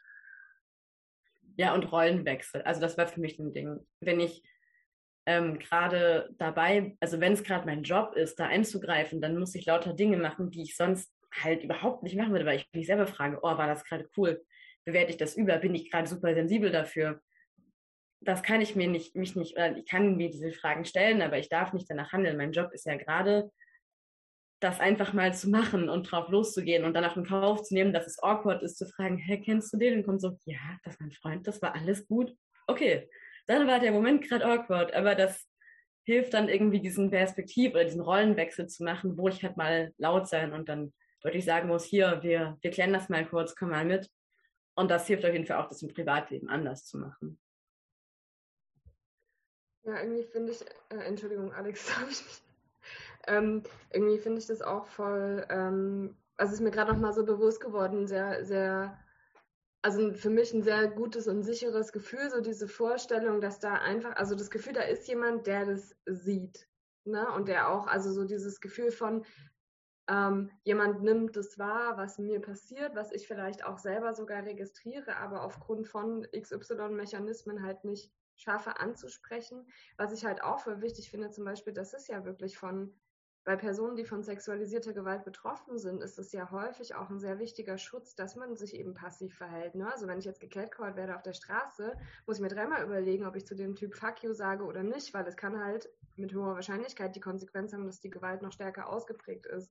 Und wenn ich mich schon so passiv verhalte, dass eben und trotzdem ne, Leute von außen, die vielleicht auch selber von dieser Gewalt betroffen sind, die Signale sehr genau lesen können und halt sehr genau sehen, dass da eigentlich gerade was stattfindet, was nicht cool ist.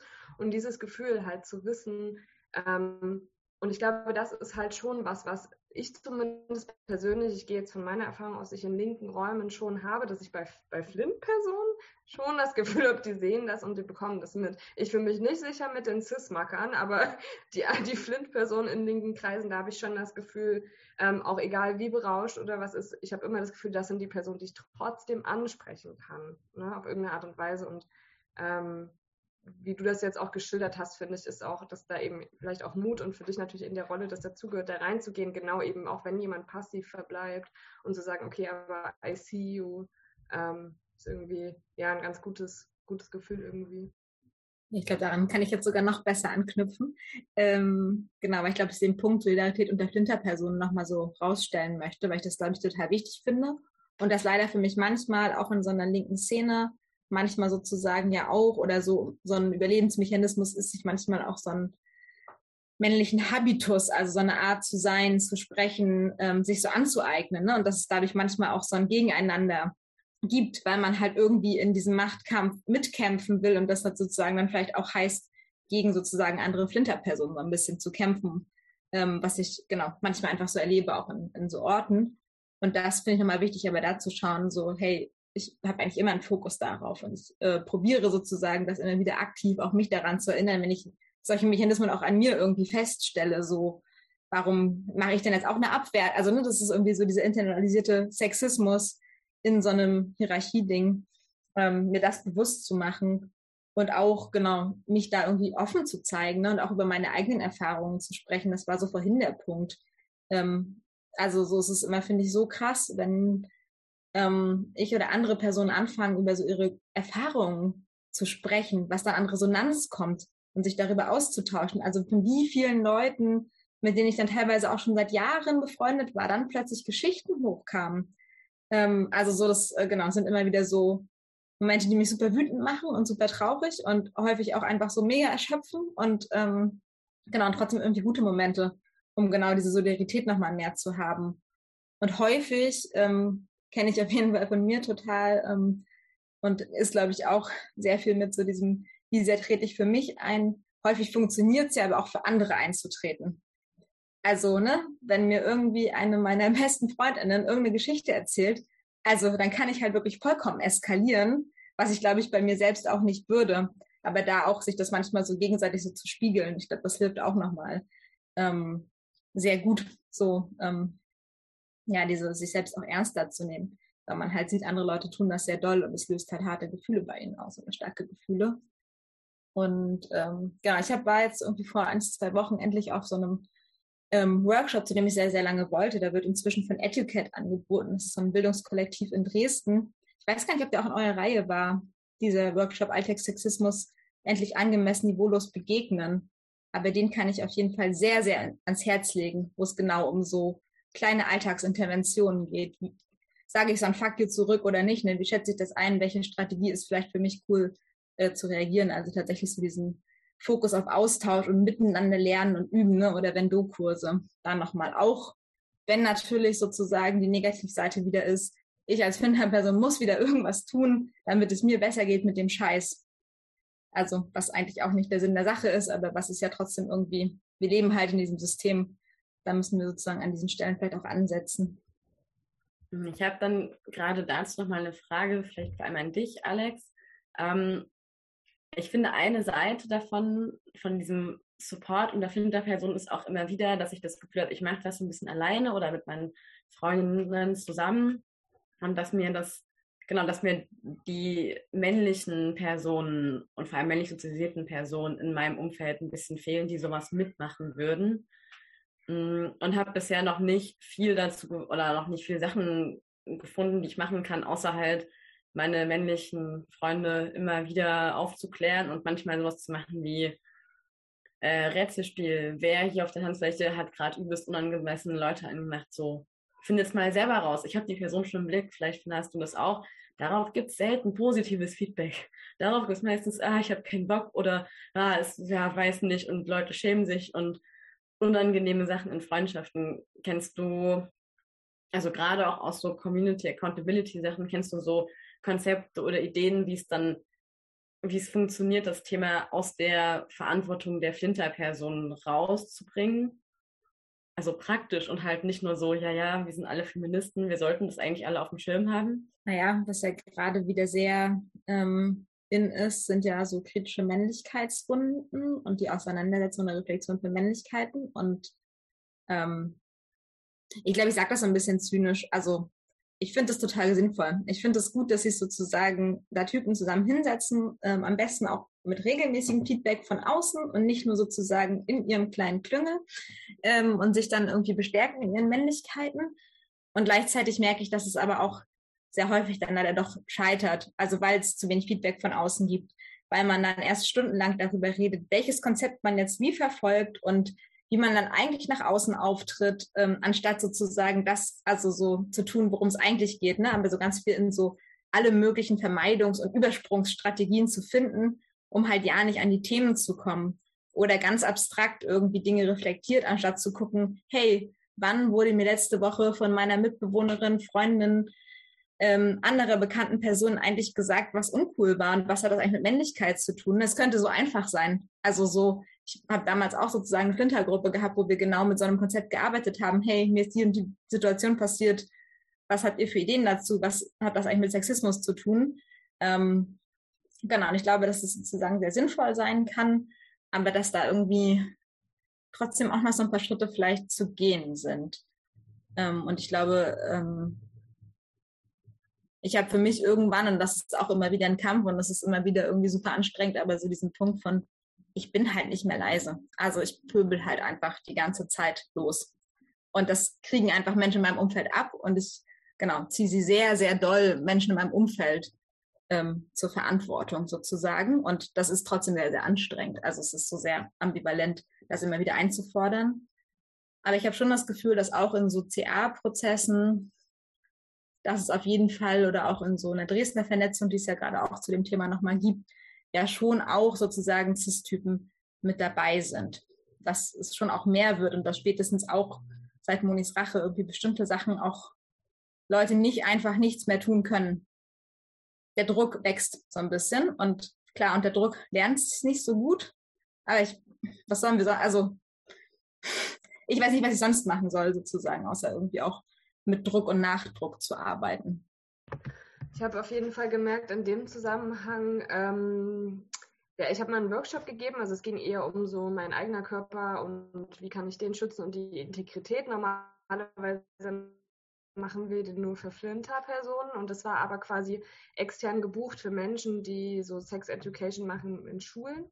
Und da waren dann eben auch cis-männliche Personen dabei und da habe ich gemerkt, dass teilweise ähm, die cis männlichen Personen Dinge gesagt haben, die diesen Raum als safer Space für die Personen, die Flint waren, gefährdet haben. Ne? Und da habe ich nochmal ganz deutlich gemerkt, dort war ich in der Rolle als Workshopleiterin. Ne?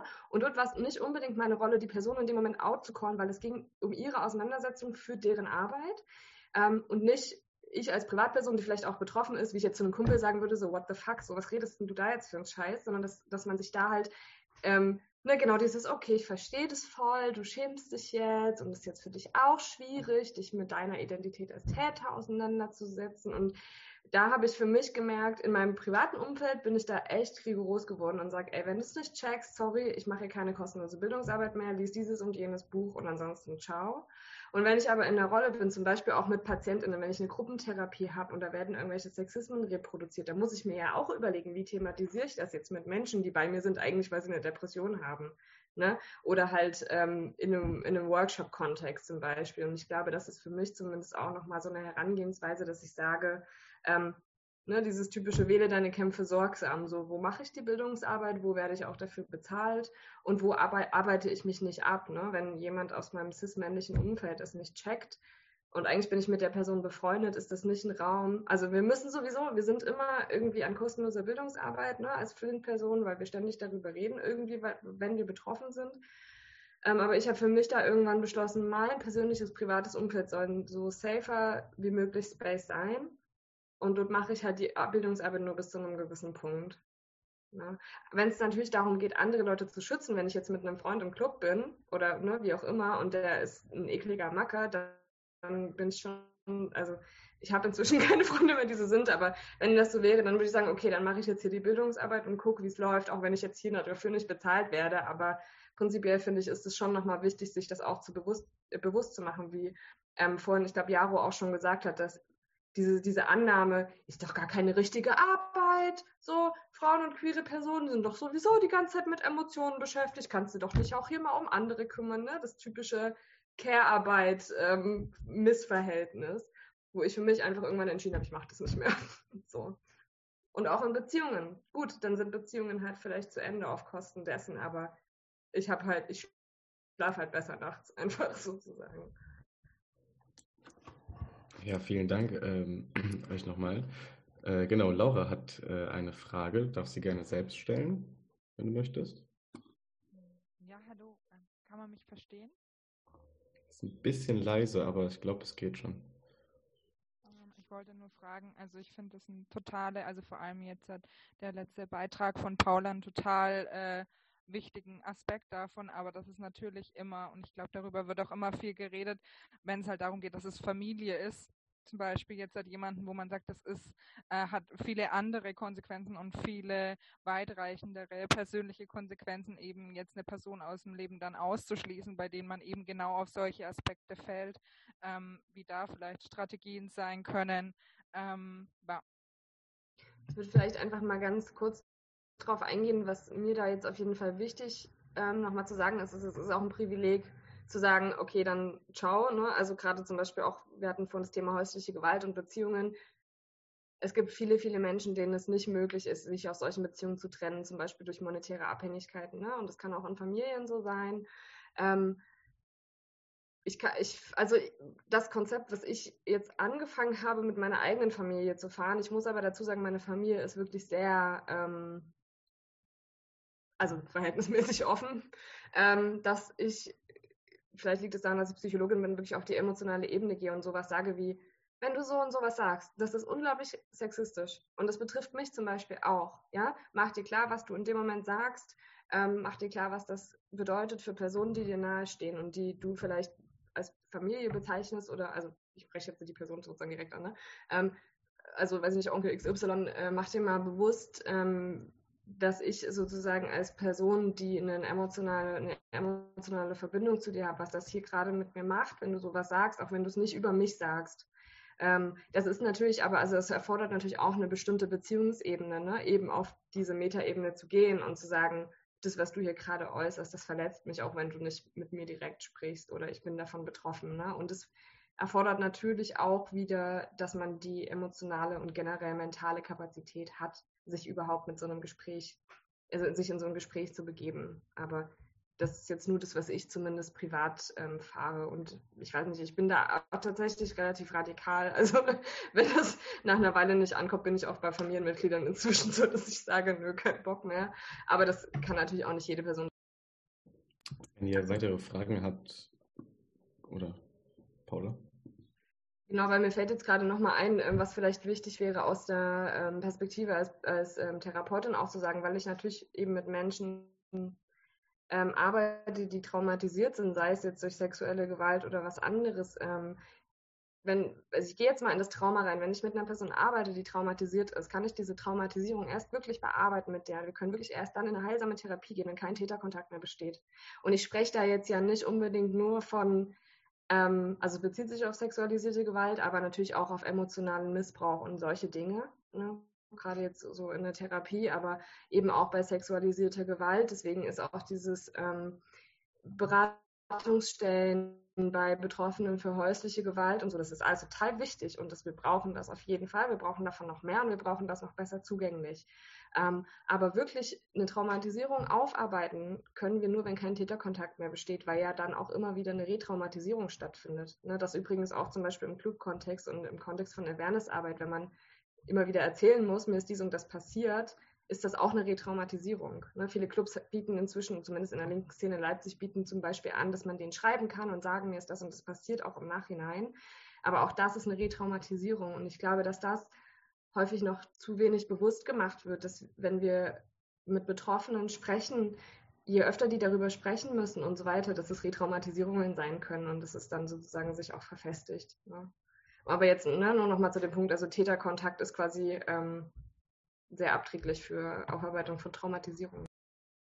Ich hätte vielleicht auch noch einen Punkt zu Claras Frage, was ich ganz gerne mache, ist, möglichst transparent zu machen, was gerade so in meinem Kopf ist. Also oft ist in meinem Kopf so ein Alter nicht schon wieder. Und das mache ich dann gerne Leuten transparent und sage denen, yo, also in den letzten Tagen habe ich, haben sich so und so viele Leute über ihre Beziehung bei mir ausgeheult und so und so viele Leute haben mir gesagt, dass es Sexismus gar nicht gibt. Und da habe ich die Bildungsarbeit gemacht und dem Mitbewohner habe ich das erklärt und dem Kommilitonen habe ich das erklärt und sage Leuten so, yo, ich habe gerade wirklich wenig Nerven dafür und nicht, weil ich dich nicht mag und nicht, weil ich deine Meinung nicht ernst nehme, sondern weil ich manchmal mir wie auf verlorenen Posten vorkomme, ständig gegen eine, irgendwie ganz viele verschiedene Themen anzuargumentieren und trotzdem immer noch irgendwie zuhören und aufmerksam und irgendwie verständnisvoll sein zu müssen und dann auch den Spieß umdrehen und sage, jo, jetzt fordere ich dein Verständnis ein, meine Erschöpfung in dem Moment ernst zu nehmen, so, wir können da mal wann anders drüber reden, wir können aber jetzt gerade nicht drüber reden, sorry. Und so ein, deine Emotion ist mir wichtig, dein, so, du als Mensch bist mir wichtig, aber ich kann es mir gerade nicht geben und ich mache dir möglichst transparent, warum ich das gerade nicht kann. Ich habe tatsächlich auch angefangen, mich dann einfach auszuklinken aus Gesprächen. Also tatsächlich ist das zwar immer so dieser Moment, ne, man zieht sich dann selbst irgendwie zurück, aber ich habe keine Lust mehr, dass es eskaliert. Und was aber jetzt sozusagen, ich habe meiner Mama sehr regelmäßig sehr feministische Bücher geschenkt. Die ganze Bandbreite mit ihr immer wieder das Gespräch gesucht und sozusagen auch ähm, für sie als äh, in der DDR aufgewachsene ähm, Frau irgendwie, das ist auch nochmal so spannend, ne? so Feminismus heute und so ein DDR-Feminismus sich nochmal anzuschauen. Also ich bin einfach viel mit ihrem Austausch darüber und ähm, genau, ich rolle regelmäßig mit den Augen, wenn sie sagt, ja, aber Männer sind ja so und Frauen sind ja so und so. Und ich glaube, das ist so ein Thema, was werden wir nie gelöst kriegen. Aber bei so anderen Sachen habe ich das Gefühl, es hat so richtig viel gebracht. Und meine Mutter ist halt immer so eine übelste Bestärkung und springt dann halt so voll in die Bresche. Oder auch sozusagen so andere Personen. Also mir dann auch einfach in so einen Familienkontexten so verbündete Personen zu suchen, wo ich dann weiß, okay, ähm, genau, die unterstützen mich dann in meinen Argumentationen oder ich kann auch einfach gehen und sie sagen jetzt vielleicht was dazu. Ähm, auch nochmal so Solidaritätsthema. Das fand ich irgendwie auch nochmal. Ich glaube, ich habe auch äh, das Glück, dass ich zu meiner Mutter auch, weil sie auch sehr offen ist sozusagen, was so Themen angeht. Das ähm, genau gehört natürlich dazu, aber vielleicht gibt es ja auch andere Personen in Familien, die irgendwie da Verbündete sein können. Ja, Genau, Laura hat sich bedankt für die Beantwortung der Frage. Ähm, ihr könnt es gerne Laura auch nachmachen und noch eine weitere Frage stellen, wenn ihr möchtet. Pauline hat eine Frage. Gerne. Oder möchte etwas sagen. Ähm, ja, ich habe eine Frage, was mich jetzt interessieren würde. Ich hoffe, man hört mich. Okay. Ähm, weil ihr das ja vorhin schon gesagt hattet, so, es passiert ja wirklich sehr, sehr oft, dass man so auf der Straße oder gerade wenn man irgendwo im Club ist oder manchmal auch auf Arbeit oder in der Uni, egal, dass man so blöde Sprüche bekommt. Und ich bin damit aufgewachsen, dass meine Mutter mir immer gesagt hat, hör weg, ignorier's. Und das macht man anfangs auch, aber mittlerweile muss ich ganz ehrlich sagen, umso mehr ich mich auch mit dem Thema beschäftige und versuche da auch irgendwie was zu ändern, weil es mich eigentlich richtig wütend macht, dass man so ganz oft so machtlos ist, sag ich mal, oder was heißt machtlos, dass man so nichts tun kann oder das Gefühl hat, man wird nicht respektiert. Ähm, hatte ich schon überlegt, weil ich will eigentlich nicht mehr weghören. Ich würde irgendwie gerne dann doch was sagen oder was tun, aber ja, ihr meintet ja selber vorhin schon, das ist dann immer schwierig, aber was würdet ihr so für Tipps geben, was man machen kann und nicht einfach den Kopf wegdrehen, weggucken und weitergehen so? Also mir hilft auf jeden Fall, mir das in dem Moment ähm, bewusst zu machen. Also es kommt bei mir auch wirklich auf die Tagesform an, wie fühle ich mich. Ähm, und vielleicht auch, wie safe fühle ich mich gerade in der Situation, wo ich bin. Ne? Also wenn ich jetzt irgendwie am Abend auf einer leeren Straße lang laufe und da werde ich gecatcallt und kriege einen Spruch, werde ich mir ähm, werde ich nichts sagen. Ne? Ähm, da ist es, glaube ich, wichtig, weil du hast ja auch gesagt, deine Mutter hat immer gesagt, hör weg, ne? nimm es einfach nicht ernst, ignoriere das. das. Wir können das zwar nach außen hin ignorieren, aber wir kriegen es ja trotzdem mit. Das ist dieser Stress, den ich ganz am Anfang angesprochen habe, dass wir ständig diesem Sexismus ausgesetzt sind. Das ist ein permanenter Stress auf unsere Psyche und macht uns langfristig halt in zumindest einigen Fällen ähm, psychisch krank. Das heißt, diese Taktik mit Ignorieren funktioniert nur bis zu einem gewissen Punkt, nämlich bis sie uns mental krank macht. Und das ist, glaube ich, wichtig, dass man in dem Moment, wenn man sowas erlebt, eine bewusste Entscheidung trifft. Weil in dem Moment kannst du ein Stück weit dir diese Selbstwirksamkeit ähm, zurückholen, indem du sagst, ich reagiere jetzt nicht, um mich zu schützen, aber ich gehe nach Hause und ähm, kotze mich aus bei XY. Bitte aber vorher mal fragen, ob die Person die Kapazität dazu hat, sich das jetzt anzuhören. Ähm, oder aber ich sage, okay, ich reagiere jetzt so und so. Ich weiß aber, es könnte danach von der betreffenden Person wieder die Reaktion kommen. Ne? Also ich antizipiere ja immer schon vorher, wie gefährlich ist es gerade für mich, was könnte die andere Person sagen. Ne? Und wenn du gerade einen Tag hast, wo du das Gefühl hast, du bist so richtig empowered und das geht voll gut, dann kann das eine total wichtige Erfahrung sein, finde ich, zu merken, ähm, ich, weiß ich nicht, ich gehe einfach so aggressiv auf den Typen zu und sage so, okay, dann hast du jetzt, willst du ein Problem mit mir haben, wirklich? Das kann manchmal funktionieren, aber halt auch nicht. Und ich glaube, das Wichtige ist wirklich in dem Moment, dass es dir bewusst ist, was passiert, dass du es eben nicht sozusagen von deinem eigenen äh, Geist unkommentiert beiseite fallen lässt, weil aufnehmen tust du es trotzdem. Ähm, und dass du dich dann entscheidest, wie gehe ich jetzt damit um, wie fühle ich mich gerade damit am sichersten. Ähm, weil das ist der kleine Moment, wo du ein Stück weit ähm, Selbstwirksamkeit dir wiederholen kannst. Und auf lange Sicht, wenn das jetzt im Uni-Kontext passiert, im Arbeitskontext, ähm, im Freundinnenkreis, ähm, melden, anzeigen, ansprechen. Es gibt eine Antidiskriminierungsstelle in Deutschland. Wie effektiv das ist, zum Beispiel am Arbeitsplatz, ist dann eine andere Frage. Ähm, es gibt ein sehr, sehr guten, ähm, gutes Heft von der Rosa-Luxemburg-Stiftung äh, zum Thema Sexismus. Ähm, kann man sich runterladen. Übrigens auch sehr gutes kostenloses Bildungsmaterial für alle Cis-Dudes in eurem Freundeskreis. Ähm, na, und sich eben auch informieren, was habe ich denn für Möglichkeiten, wo kann ich was melden, wer sind AnsprechpartnerInnen, wer ist dafür verantwortlich, gibt es eine Antidiskriminierungsstelle oder eine Person an der Uni, die, die, mit der ich darüber sprechen kann. Ne? Und im besten Fall eben nicht einfach immer hinterschlucken, sondern sich dazu entscheiden, was mache ich jetzt damit. Äh, ja, genau, vielleicht, ich habe da gar nicht so viel hinzuzufügen. Ich werde mir jetzt gleich nur noch mal zwei Workshop-Empfehlungen, beziehungsweise genau einmal, was ich meinte, wo es genau um diese Frage geht, dieses Alltagssexismus endlich angemessen begegnen. Ich schicke gleich nochmal einen Link dazu. Und halt auch so Vendo-Trainings, die genau sozusagen auch mit diesen Ansätzen arbeiten, ähm, mit Selbstbehauptung und ja, genau, ähm, in Momenten umzugehen. Nur, dass ihr euch nicht wundert, was jetzt gleich in den Chat kommt. Und was mir noch einfällt dazu, ähm, Pöbeln. Also das war für mich eine übelste Befreiung. Pöbeln zu lernen ist tatsächlich, also ich glaube, vor allem auch von einem spezifischen Cis-Dude in meinem Leben so gelernt. Ähm, der hat halt alles, also weiß ich nicht, in verschiedenen Kontexten hat er gepöbelt. Ich fand es oft anstrengend, aber ich habe da ultra viel gelernt und es ist, ich habe das dann auch einfach mit Freundinnen und mit Freunden, also auch mit Cis-Freunden geübt. Also einmal auf so einem Spaßlevel, aber auch mal bewusst sich hinstellen und sagen, so, keine Ahnung, es gibt Haufen irgendwelche lustigen Theaterspielchen mit einer steht an, also man steht in zwei verschiedenen Enden im Raum und brüllt sich Sachen zu. Das fängt an von äh, was so Einkaufsliste und baut sich aber halt auf, auch zu Beleidigung. Also man kann da ganz viel rumspielen und halt einfach üben. Und ich finde, es ist natürlich auch eine Abwägungssache, aber gerade wenn ich auf dem Fahrrad sitze, so schnell wird der Typ mir hoffentlich nicht hinterherrennen, aber auch mal nicht auch nicht nett, sondern einfach wirklich so das, das Vulgärste, was mir gerade noch einfällt und mit meinen Prinzipien vereinbar ist, dem hin anzubrüllen. Und zwar in einer ordentlichen Lautstärke, dass bitte die gesamte Straße hört, dass er seine Fresse halten soll. Ähm, das, ich glaube, ich weiß nicht, was es mit den Typen macht. Das ist mir auch ein bisschen egal, aber das macht mit mir ganz viel. Es ist so ein, es gibt ganz selten Momente, da hoffe ich, dass mir jemand eine Vorlage gibt, damit ich meinen Frust rauspübeln kann. Das ist nicht unbedingt fair, aber das das ist mein, also das so ein bisschen ähm, zu beschreiben, was ich mit diesem Selbstwirksamkeitsbefreiungsmoment meine. Ganz, ganz kurz, ich glaube, das ist auch so ein bisschen das, was ich ganz am Anfang gesagt hatte. Er hatte Mädchen, Mädchen in Anführungsstrichen lernen, Stress zu internalisieren und Jungs lernen, den auszuagieren, wenn man als ähm, Flint-Person genau dieses Muster sich bewusst macht und sagt, ich mache das jetzt nicht mehr, ich habe keinen Bock mehr darauf, das runterzuschlucken, sondern ich darf halt auch schreien, ich darf auch gegen Sachen treten und ich darf irgendwie laut sein und ich darf breitbeinig sitzen und ich kann das alles auch, ähm, dass man dann eben ne, mit dem Stress auf eine andere Art und Weise umgeht und den halt nicht hinterschluckt. Und ich meine, das kann ja, wie Aro gerade gesagt hat, auch ein gutes Ventil für andere Dinge sein.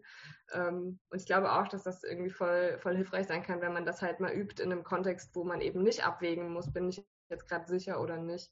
Weil wir lernen ja auch zum Beispiel, sprich leise, ne, schrei nicht rum und all diese Glaubenssätze haben wir ja auch immer noch in unserem Kopf und die müssen wir auch erstmal wegbekommen. Und das ist ja auch eine Training.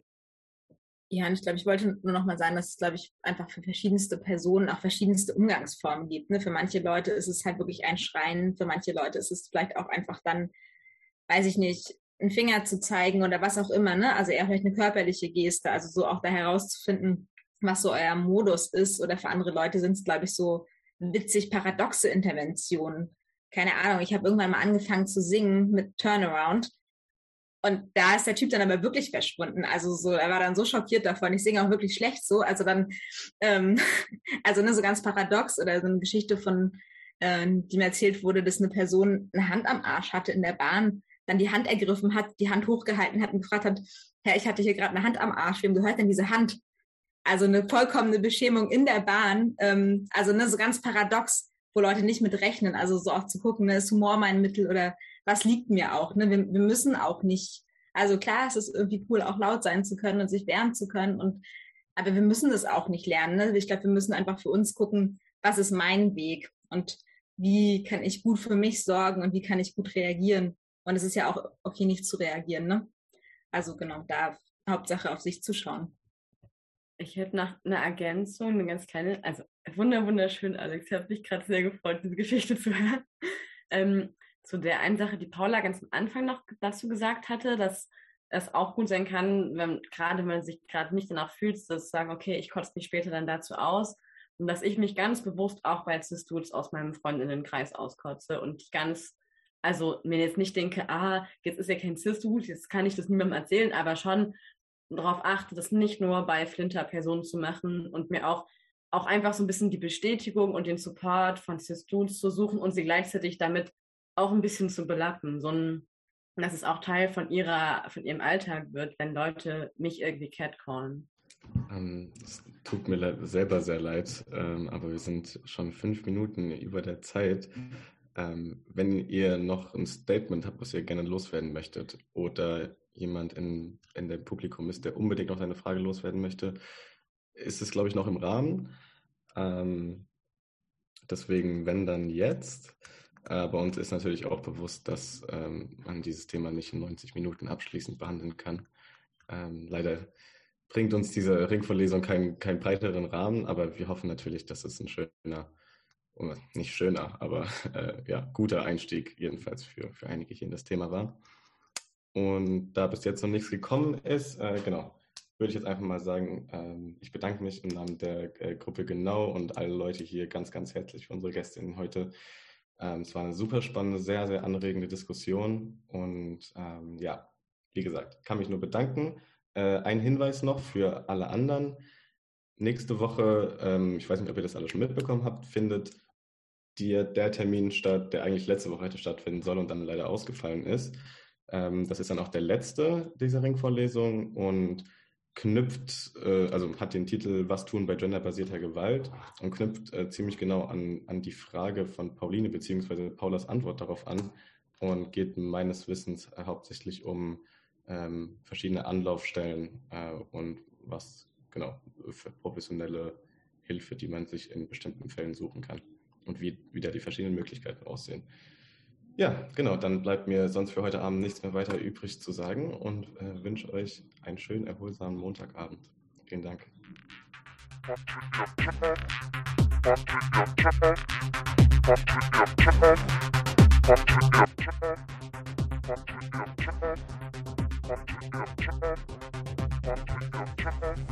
Sind nicht geboren, um zu gefallen. Wir sind laut,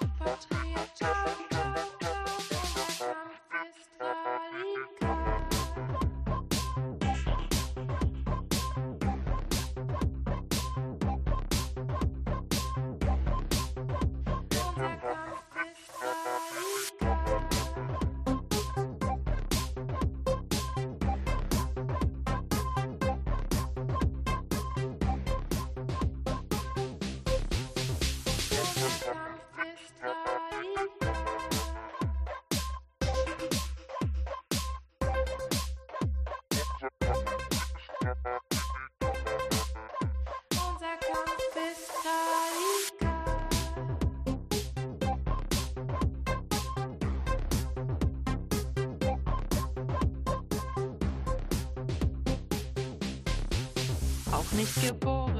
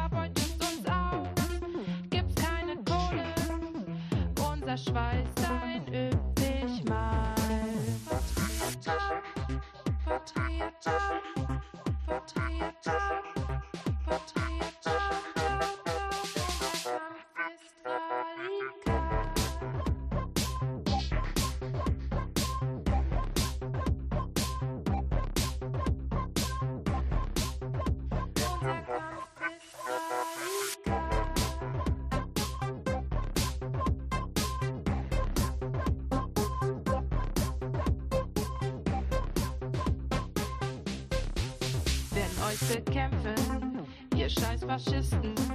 Wenn ihr uns zwingt, dann